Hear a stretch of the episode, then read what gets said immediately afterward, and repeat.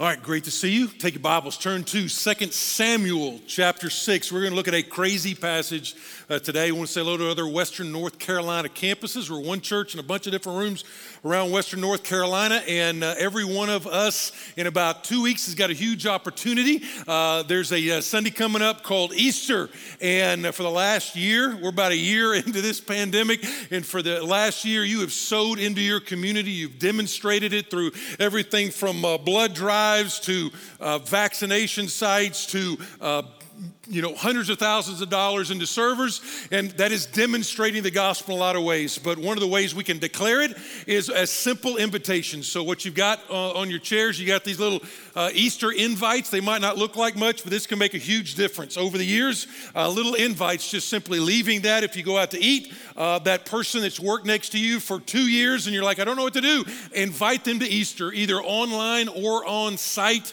uh, wherever people are in kind of that emerging from uh, COVID, then uh, there's something for them. So, right there, if you run out, we've got like six billion of these, so they are ready for you to pick up and, and, uh, and distribute. And so, we're in this deal called the Year uh, of the Bible. All right, and again, we're going to look at uh, 2 Samuel 6 today. And um, one of the things that I mentioned a few weeks ago is as a diesel truck owner, for the first year of owning a diesel truck, I was deathly afraid of putting the wrong fuel into the truck because I knew that if I put just normal gas in my truck, it would jack my truck up.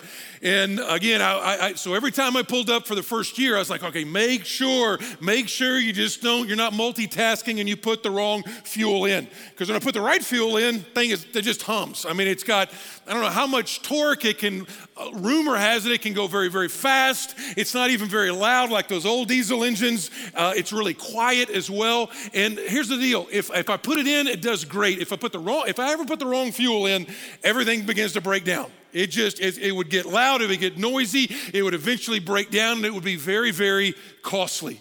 What we're going to talk about today, out of an unusual passage of scripture, is really the fuel for the Christian life. If you're like, man, it's been a long time since I had the joy of my salvation, it's been a long time since God worked supernaturally in my life, man, it's a long time since I've seen God really at work in my family, then this passage is for you.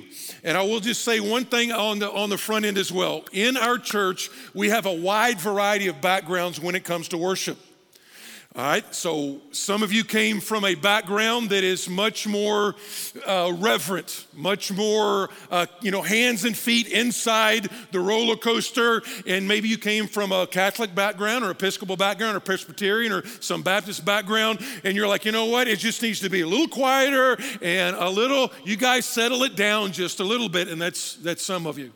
Uh, others of you came from maybe a little more emotive, a little more Pentecostal, a little more that background. And um, you're like, man, if I'm not sweating, I'm not worshiping. And that's kind of what you grew up with. You're like, yeah, yeah. And you're, you're, the tendency, the temptation is for both groups to look down on the other group.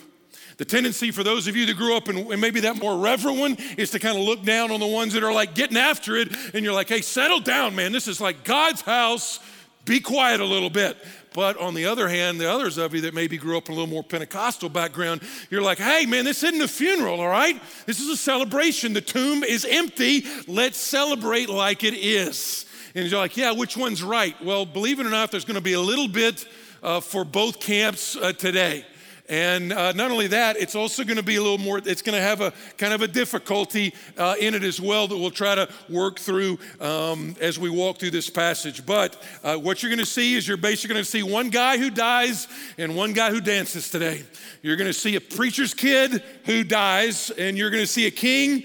Uh, who dances, all right? You're gonna see one guy that celebrates and one person that mourns. And then uh, let me say this unlike uh, the last services, uh, we are going to practice this at the end. All right. So if you want to like be able to make an A plus at church today at the end, then man, lean in and let's uh, let's work on this deal called gospel centered worship. So we're going to work through. We're going to work through. There's a little bit of cultural leaps we've got to make. So Second Samuel chapter 6 is where we're going to be. And it actually starts off pretty easy for the first five or six verses. And then some of you are going to get offended about verse 7. That's okay, because that's where we're going to actually talk about a little bit. So 2 Samuel chapter 6, verse 1, it says this David again gathered all the chosen men of Israel, 30,000. And David arose and went with all the people who were with him from Baal Judah to bring up from the from up from there the ark of God. We're going to talk about that in a second, which is called by the name of the Lord of hosts who sits enthroned on the cherubim. He's talking about a particular part of the ark. So Give me 60 seconds. Let me tell you what's going on here. The Ark of the Covenant, some of you are like thinking Raiders of the Lost Ark. Not exactly, okay? The Ark of the Covenant was a box that God prescribed his people on how to build it, how to move it very, very specifically. Big picture, Old Testament had a lot of symbols that were all pointing to Jesus. And one of these, the most holy piece of furniture in the tabernacle, in the temple, was called the Ark of the Covenant. And you had a couple different things. You had some manna to show about God's provision. You had the Ten Commandments to show God's law and the way we've broken God's law. And on top of that was called the mercy seat that I'll come back to. Very, very picturesque of the gospel. But for our discussion, just think this think this is a symbol of the presence of a holy God. This is a symbol of the presence of the holy God. But what had happened in Israel is it had kind of turned into like a lucky charm or a four leaf clover or a rabbit's foot for the people of Israel. They sort of looked at it as their good luck charm. And they had this sort of mixed relationship with it. And so they'd go back and forth. Sometimes it gets stolen by the Philistines. And they were like, the Philistines didn't want it because God was like, you know, you know what? I'm going to smack you Philistines around. They're like, give it back, give it back. Long story short, what has happened is the most precious piece of furniture that God said, listen, take care of this, build it right, move it right, has basically been stuck in a guy's garage out back for decades. David comes on the scene after 40 years of Saul, and King Saul, as the leader, as his spiritual walk went down, the people's spiritual walk went down, and they grew very, very callous toward the things of God. So David comes on the scene. He's like, We're to make this right. Go get the Ark of the Covenant. It's behind this priest's garage. Go get it, bring it up to Jerusalem. And he says, We're going to have a parade to celebrate this. And that's where the 30,000 guys come in. And it's like a Macy's parade. Everything is going good so far. So here's, here's what happens. And this is, what, this is kind of what I want you, because there's going to be a lot of crazy stuff happening. And understand the overarching umbrella thought is be careful of what I'm just going to call uh, a casual worship. All right? Be careful of casual worship. All right, here's what it is. Verse 3. And they carried the ark of God on a new cart. First of all, that's like wrong. It's, they're already messing stuff up. And they carried the ark of God on a new cart and brought it out uh, of the house of Abinadab. He's like a priest or a preacher, all right, which was on the hill. And Uzzah and Ahio, these are preacher's kids, all right, because anyway, so they'd grown up around all this holy stuff, which is actually part of the problem because they grew real callous, real used to the things of God. The sons of Abinadab, and they were driving the new cart with the ark of God, and Ahio went before the ark. All right, so everything's going good. Verse 5, people are having a big worship service, and David and all the house of Israel, they're celebrating before the Lord with songs and lyres and harps and tambourines and castanets and cymbals. So, again, so far, so good. Everything is going awesome. They're having a great worship service, and it's kind of like that, uh, it's kind of like the, the, the, the music in a movie in Jaws. It's like, you know, when the shark is around, it's like the music changes, all right? This is about to change and change quick. When they came, to the threshing floor of Nacon, Uzzah, preacher's kid, put out his hand to the ark of God and took hold of it. Now, don't go to the next verse. For the oxen stumbled. So, again, just realize in your mind what's going on. They'd already said, you know what? Forget the way that God said to move it. Forget the way that God said to sacrifice before as you moved it along. Forget the fact that He actually told you to put these poles and you guys threw it in the back of a pickup and that's the way you're moving it. And then somehow the ox stumbles a little bit. And so the preacher's kid thinking, hey, you know what? I'm going to put my hand up to help God out because God is about to fall into the dirt. And then the anger of the Lord was kindled against Uzzah, and God struck him down there because of his error, and he died there beside the ark of God. And some of you are like, that's not, that is not what God should have done. I, mean, I would have expected a voice from heaven to saying, Thank you, Uzzah. I was about to fall in the dirt and you helped me not fall. But at least it's like, you know what? That seems like an overreaction off of somebody who seems to just be trying to help out just a little bit.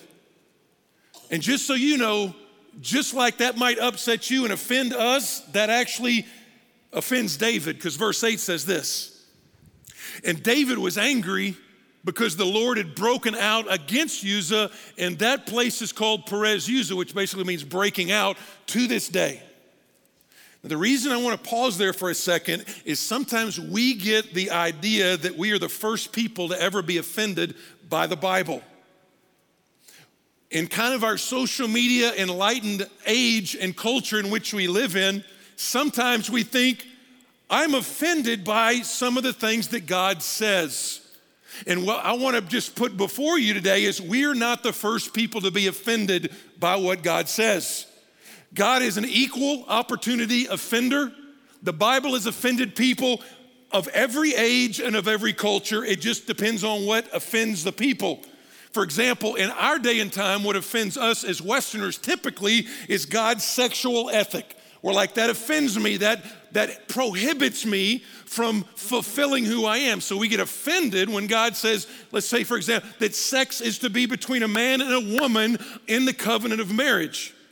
But listen, if you take that, those same verses and you go over to the Middle East, that does not offend them at all. They're like, you know, of course, of course, that's the way that sex is supposed to be used. That's the way that sex is supposed to be uh, practiced. What offends them is not those verses, it's the other verses that say, you know what, forgive those who are your enemies and pray for those who persecute you. They're like, that offends me. We don't pray for those people, we take them out. What kind of, so again, understand God has offended people for years. We're not the first ones. And uh, here, the uh, before we take a little pause here, look at these last few verses. David was afraid of the Lord that day. Of course, he was. I mean, he just killed the preacher's kid right there, just trying to help help the ox out a little bit. It's like, what am I going to do? So David's afraid of the Lord that day, and he said, "How can the ark of the Lord come to me?"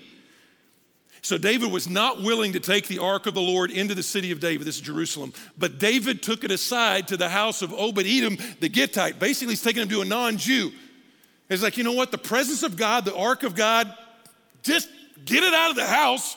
If he's going to kill the preacher's kid, what is he going to do to me?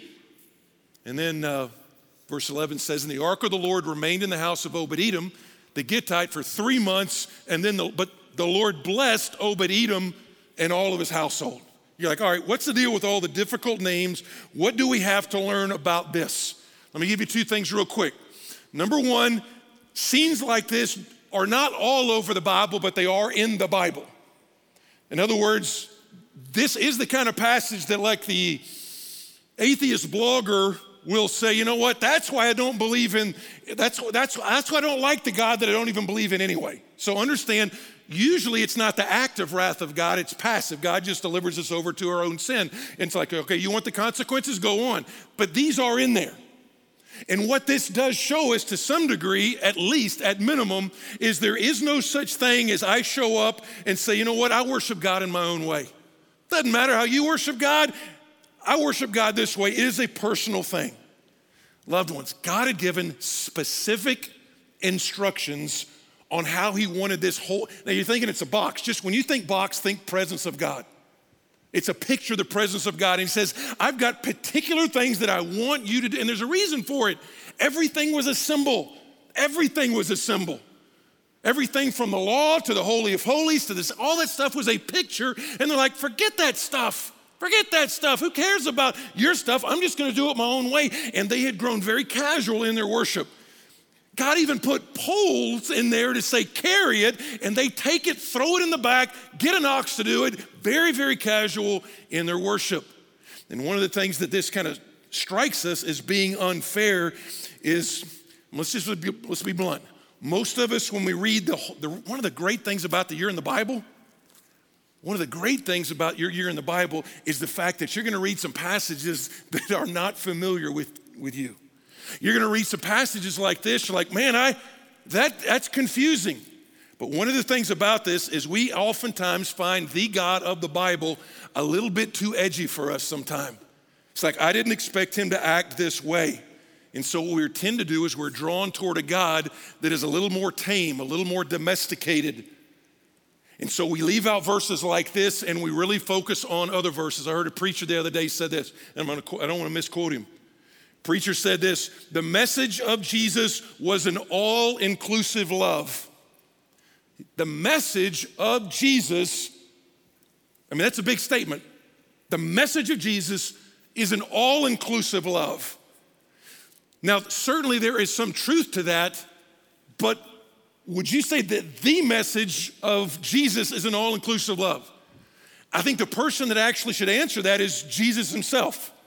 Jesus himself did not say that. Here's what Jesus said about Jesus' message. At the start of his ministry, he said, The time is fulfilled and the kingdom of God is at hand. Repent and believe the good news. He said, My message right at the start, Mark chapter 1, it's like, you know what? The kingdom of God is here. All the stuff that's been preached about, talked about, all the symbolism that has been looked at for thousands of years, boom, it is fulfilled in me.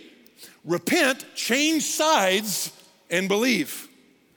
Loved ones, we have to remember the God of the Old Testament and the God of the New Testament are not two different gods.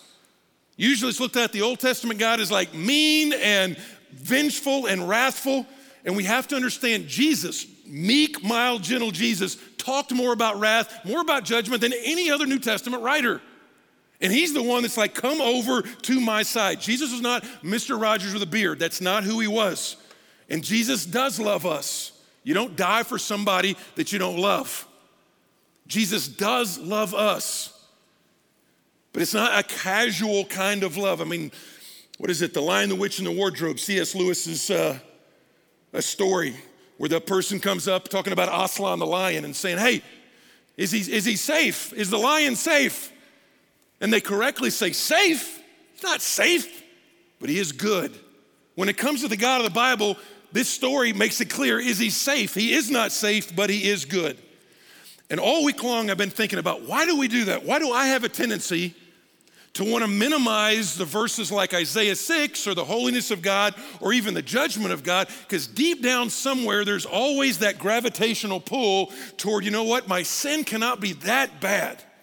I mean, I cannot really be a wretched, black hearted sinner. I can't really be that bad. And for God to judge somebody would, you know, that just seems wrong. And what that ends up going to is just, we've got to just go back to the cross of Jesus. That's why when Passion of the Christ came out, you had a ton of critics that are like, that's pornographic. That is a terrible movie because of all the, all the gore, all the violence. And they're like, you should not show that. What they missed was that wasn't even as bad as in real life when you study a crucifixion. When Jesus gets nailed, put in his hands into his feet, when they take a whip and they pull back his skin, when his insides come out and it says, you know what, he didn't even look like a man.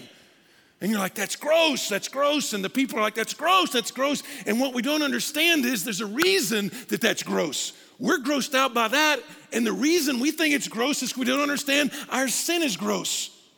And our sin is, I mean, God's like, I can't deal with that sin. So when we look at this, uh, Here's what happens in our worship is our worship is always suffering when man is maximized and God is minimized. When we start off in churches in the West, we, it is just prevalent. Let's start off with, you know, hey, God is here to help us fulfill our potential by Friday. That's not the God of the Bible. It's not about us. John the Baptist had one of the best worship statements I must decrease, he must increase. Worship means this one is worth more. When you and I are worshiping, what we're saying is less of me, more of God. It's not about me, it's all about God. That's what worship is. You're like, where's that in the Bible? Because when I read my New Testament, I don't see a bunch of that. Let me, let me say, say something. There's not a lot about worship style in the New Testament. I don't know if you realize that. When you look at this book, the New Testament is not about, there's not a whole bunch about worship. Now, yes, I know John 4, where Jesus is talking about worship. That's probably worship concentrate. He says, You worship me in spirit and truth. I know where Ephesians says, You know what? Sing to one another with psalms, hymns, and spiritual songs. I know there's some great scenes in the book of Revelation, but generally speaking, the New Testament is a missional book. The Old Testament is more of a worship book. The Old Testament is worship with mission, the New Testament is mission with some worship. And so, what we try to do, just so you know, the target we shoot at here is we kind of start to get back more on site and on site gatherings and stuff, just so you understand what we try to go for. If you think back to the Old Testament and the tabernacle, or then it became the temple, there were certain things they would do, and we're not legalistic about it. We're not like, hey, we're Old Testament saints. We're not talking about that. But there's certain rhythms, certain things that we can learn about how we worship. So just so you know, here's what we try to do. You even saw it today. When you look at the Old Testament form that they did in the tabernacle and the temple, they started off with either a psalm of ascent or they would worship at the gate. That's kind of like what they did when they arrived. When they arrived, it was like, clap your hands, uh, shout unto God with a voice of triumph. I was glad when they said unto me, let us go to the house of the Lord. There's a section in your Bible called the Psalms of Ascent. And what that was is those were songs that they would sing as they ascended up to go to the temple in Jerusalem. They had a certain tone to them, they had a certain celebratory aspect to them. And so typically, what that does for us is usually our first song is usually kind of upbeat, kind of, hey, hey, let's get, clap your hands, let's go. Today was He Lives. He Lives, it was upbeat. Then you start getting into like those courts of testimony. And the courts of testimony for us would be songs like, uh, uh, you know, like what we did today. What was a song? Song number two was what? Over all I know. It's like, you know what? God's over all I know. This is God's activity in my life. Maybe you might see a testimony of God at work or a school that we're about to adopt or something like that. But then as you get a little bit closer and you walk and you progress in there, and back in the Old Testament, they were getting into the holy place, the Holy of Holies. It was like a room within a room within a room. There's no, there's no clapping and hollering all that much right then. Nothing about us, nothing about what we're gonna do, nothing about a New Year's resolution, nothing about my faithfulness, all about God's, all about the gospel, all about the Holy of Holies, which for a New Testament sake, that's the cross. That's when Jesus died and rose again. And so when you hear songs like that, and we're going to try it here at the end as well, it's like Man of Sorrows. Man of sorrows, Lamb of God, by his own betrayed. The sin of man and wrath of God has been on Jesus laid. Can I just tell you, I've heard that song for 10 years. That's probably a 10 year old song. We've sung that song for a while. And it wasn't until Friday, and I've always loved the song. I think we did it maybe five Easters ago or something like that. But I probably listened to that song this past Friday and put it on repeat over and over and over and over and over again. And right about the fifth or sixth time, it just broke me. It just broke me because I had sung that song just because it's a cool vibe. It had a nice meaning to it. But all of a sudden, I'm sitting there singing that, and it comes to this, and it says, Oh, that rugged cross, my salvation, where your love was poured out over me. And what's the response? It says, Now my soul cries out, Hallelujah, praise and honor unto thee. And there's some of those other verses, like I'm in my truck and I'm just like, I cannot believe I've been casual in singing that song. And it was a wake up call to say, when you sing that song, think about what's going on.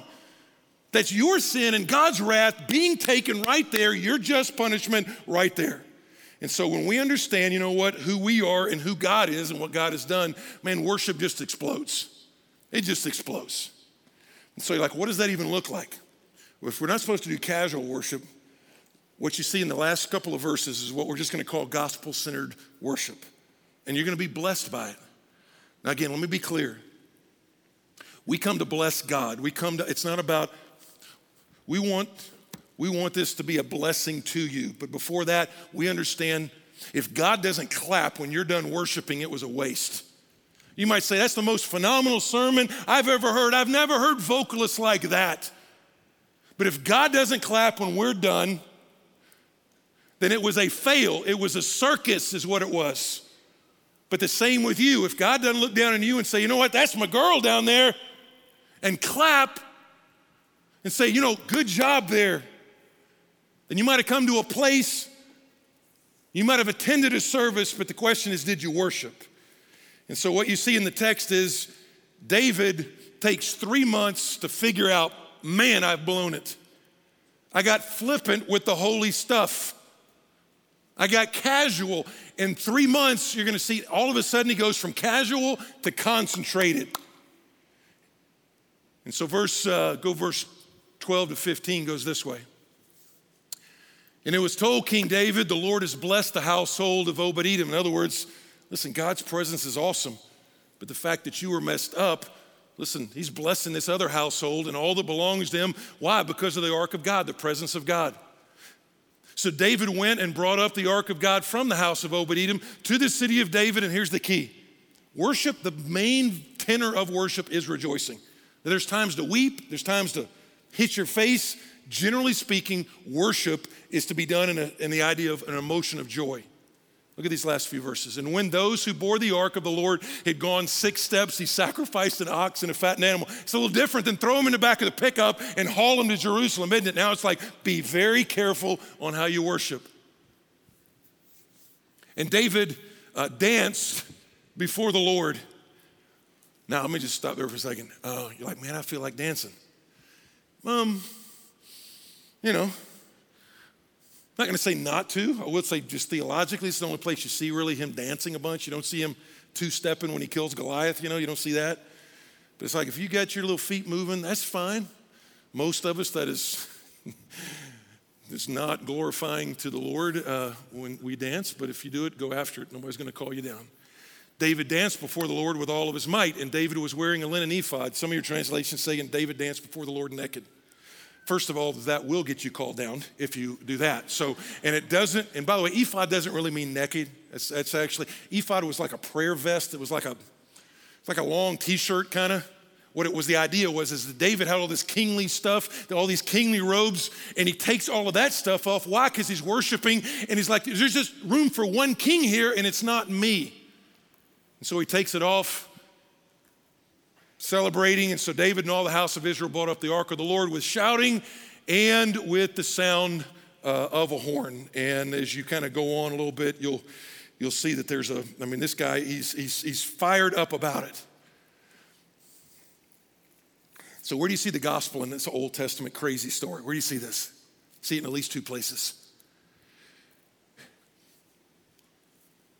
They didn't take six steps before they sacrificed an animal. Sometimes when people are new to church and new to Bible study, and you hear all these songs about the lamb and all this stuff. They're like, what do you guys have against lambs? I mean, you guys just like lamb haters? What is the problem with you? What do you? We don't hate lambs. We don't hate lambs at all. The idea goes way back to the Old Testament because it says this, the sacrificial system was like a, like a blinking sign to what Jesus would do on the cross. But then you go back even to the ark. Remember, I told you the mercy seat? Check this out mercy seat. Mercy seat, that's what we say in English. The mercy seat was that gold plate with two angels. Think Easter, think empty tomb when the two angels are sitting there where Jesus was. These are like two angels sitting there, and what would happen is once a year, the priest would go into the Holy of Holies. He would take the blood of a lamb and he would sprinkle it on the mercy seat so that the sins of the people would be covered for one year. And year after year after year after year after year after year, they'd have to do it. And they do that year, year, year, year. And all of a sudden, God goes silent for 400 years. And then God speaks and he says, Behold, the Lamb of God who takes away the sin of the world. The Lamb of God who takes away the sin of the world. And so that mercy seat is pointing to Jesus. We say mercy seat in English. In the Hebrew, they would say the hilasterium. In the Greek, the word is propitiation.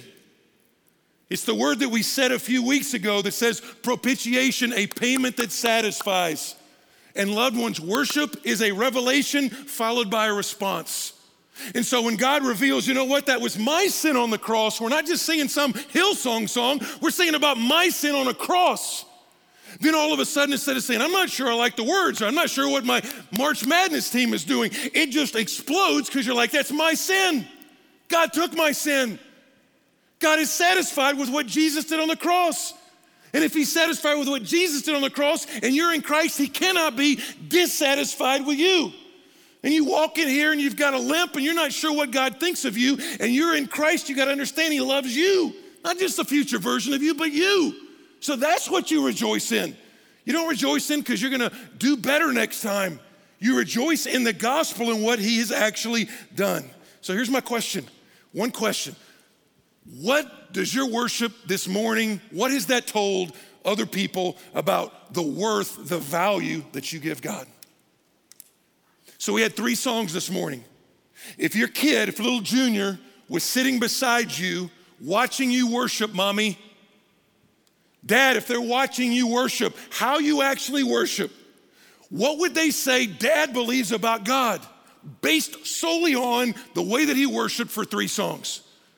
I know some of you are going, well, it's more than singing. Worship's a way of life. And it is a way of life. It is a way of life.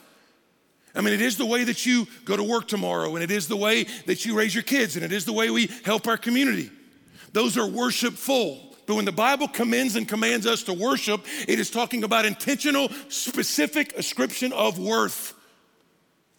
Saying, I adore you. That's who I love. And so let me ask the question again if the only advertisement that anybody had was the way you worshiped God this morning, what would they think of the worth of your God? Or that person that you've been praying for for a year that works at your school or at your work, if they just saw the way that you advertise God and the way that you sang Man of Sorrows this morning, if that's all they saw, what would they think of how great your God is? Would they go, man, I don't know. He's sitting there with a cup of coffee acting kind of cool. God might just be okay, something to add on. Or if you were going flat out pedal to the metal, would they say, you know what? That guy believes God is an awesome, awesome God. So let me bring it down and land the plane for a second before we practice. What does this look like? I know, I know worship can be public and private. Private worship is stuff we're doing through year of the Bible, quiet times, add that to your private worship. But when it comes to this worship, here's what he says. He says, Jesus in John 4 says, I want you to worship in spirit and in truth. That's what you see David doing. Spirit, emotion, heart. It says he did it with all of his might. He did it with all of his might. Just a question again. Would you say that your first half of this worship service that you gave God all your might? Would you say, you know what? I worshiped God with all of my might. It might not have looked like dancing, might not even look like singing, but what it did is I gave him all of my might. And then he says, do it in spirit and in truth. Truth is Bible truth. Truth is like, you know what? We actually get in here. We actually dig in here. You can, you can be, God can speak to you through this. Truth is, uh, you see it in David. David was not walking in truth. And then three months later, he's like, man, I have to adapt. I have to adjust. That's called repentance. We'll see that actually next week in crystal clear form.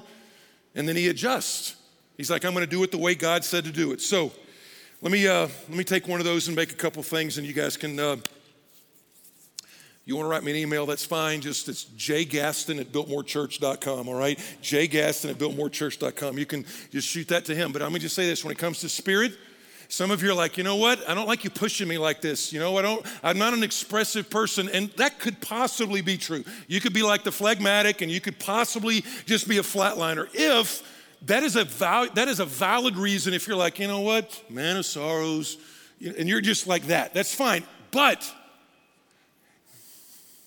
if I, if I came up to you with 10 grand in an envelope and handed $10,000 to you in cash, would you say, Man, Pastor, thank you. That's very benevolent of you. Or would you go, Pastor, forget COVID and give me a big old COVID hug? Would you do that? Or would you just flatline it? Or, hey, if you're married, it's your anniversary, and you get a dozen roses, and you go up to your wife, would you say, Honey, I love you. Thank you for 25 years. Here. Two things.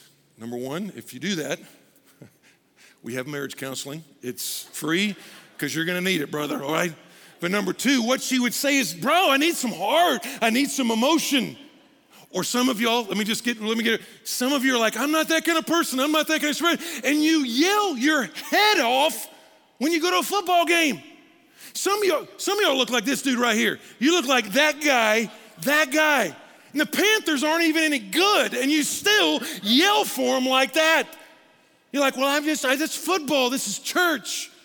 It's really just an ascription of worth. That's all it is. What, how worthy is my God?